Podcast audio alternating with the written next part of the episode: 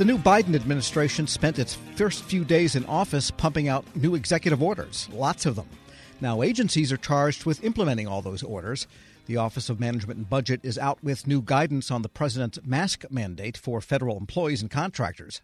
OMB wants agencies to revisit their pandemic plans and submit new ones by the end of the week. Federal News Network's Nicole Ogrysko joins me now to explain what's different about the new approach from OMB.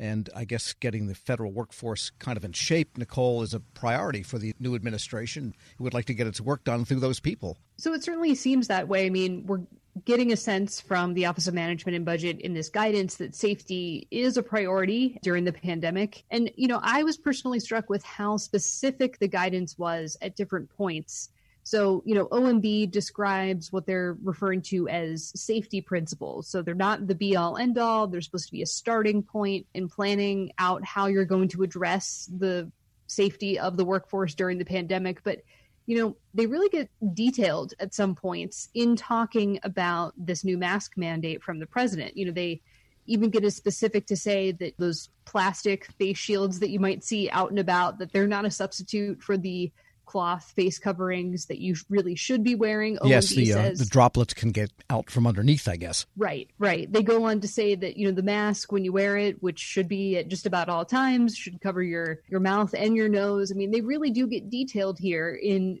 mask wearing and. You know, ultimately, the bottom line is they want to make sure that agencies are enforcing this mask mandate, which is for all federal employees, contractors, and members of the public who enter a federal building. And then, you know, I think another interesting point of this guidance is they go on to talk a little bit more about remote work. And they say during times of high community transmission, which it seems as if we are in one of those times right now, probably across the country at this point, federal buildings should go no further than a 25% cap on occupancy, at least compared to what the normal levels might be.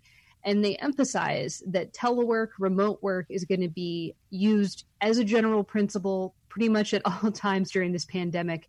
And that's the way really to keep the occupancy levels down. So there's no more of this phase one, phase two, phase three type of thing. I guess maybe they have advanced this in part because there is a vaccine in theory that's going to get to everybody pretty soon. That's true. And that was the focus of prior OMB guidance from the previous administration was talking about, okay, how are we going to come back into these buildings? And I think what OMB is doing here is maybe saying, let's go back to the basics. Let's reevaluate your safety plans. Many agencies already have these kinds of plans set and have been operating with them for months at this point. So they want them to revisit them, make sure they're in compliance with a lot of these principles they talk about in the guidance and they don't even address actually reopening or re-entry in this guidance. They're really talking about mask wearing uh, social distancing, all the other kind of safety principles uh, that we've been talking about for the past 10, 11 months or so. Sounds like Dr. Fauci might have had a hand in writing this particular executive order. Does that strike you as this is really something new, something peculiar to OMB, the way they're approaching this at this level of detail? I wouldn't say that it's peculiar. It's just different. It's, again, as I think we talked about before, Tom, it's a more centralized approach you know, many of these agencies were already doing this. We've heard from federal employees who say, you know, my agency already has a lot of this set in place, and that's good. That's a good thing. I think the OMB guidance is trying to get to some of the instances where you know maybe this wasn't enforced or maybe this wasn't commonplace you know in pockets throughout the government which is a phenomenon that we see you know quite often with everything quite sure. frankly. We're speaking with federal news network's Nicole Ogrysko and there's other executive orders from the new administration that is the reversal of the trump executive orders on unions and bargaining and official time. Those were all rescinded so how are the unions so far moving on this new environment. Essentially, they're fish that have been moved back from salt water into fresh water, fresh into salt. I don't want to make a judgment here. Well, maybe not quite yet. Uh, the American Federation of Government Employees, several of their uh, local leaders and their policy directors spoke with reporters yesterday on this topic. And, you know, they said to date, no agency has proactively reached out to them to say, okay, in light of the new executive order from our new president, let's return to the bargaining table, which is what AFGE and other unions want. Um, it seems as if the approach from agencies is to say, okay, we're waiting for more direction and guidance, which I think is fair at this point. AFGE is, you know, hopeful that the Office of Personnel Management will issue some new guidance telling agencies specifically what to do in implementing this new Biden executive order.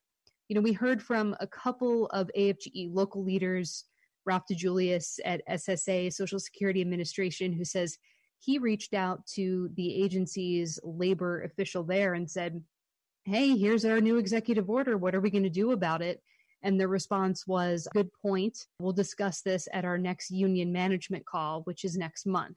So I think the union would like to see perhaps a little bit more speed uh, from the agencies. On the other hand, this executive order hasn't been around that long. And I think, and the previous executive orders, the Trump ones, have.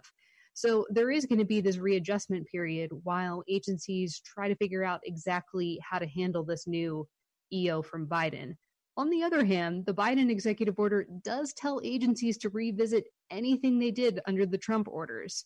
So I think that's kind of what agencies are trying to figure out what their next steps are at this point. Right. And even if they get, say, restoration of office space as a policy, that doesn't really have any practical meaning for the time being because nobody's going into federal buildings, certainly not for that purpose for the time being.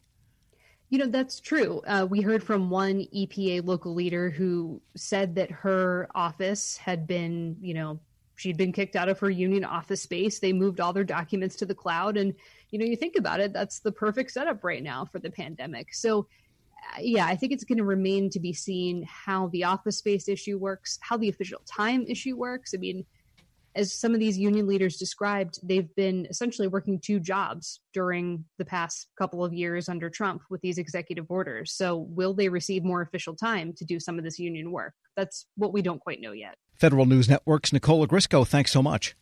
Thanks, Tom. Check out her ongoing coverage of all of these executive orders and the aftermath at federalnewsnetwork.com. Grab a 30-day free trial of Live by Live Plus, and you'll get unlimited skips, commercial-free music, and all of the podcasts and live streaming events you can handle. Visit livexlive.com slash podcast one to learn more and start your free trial.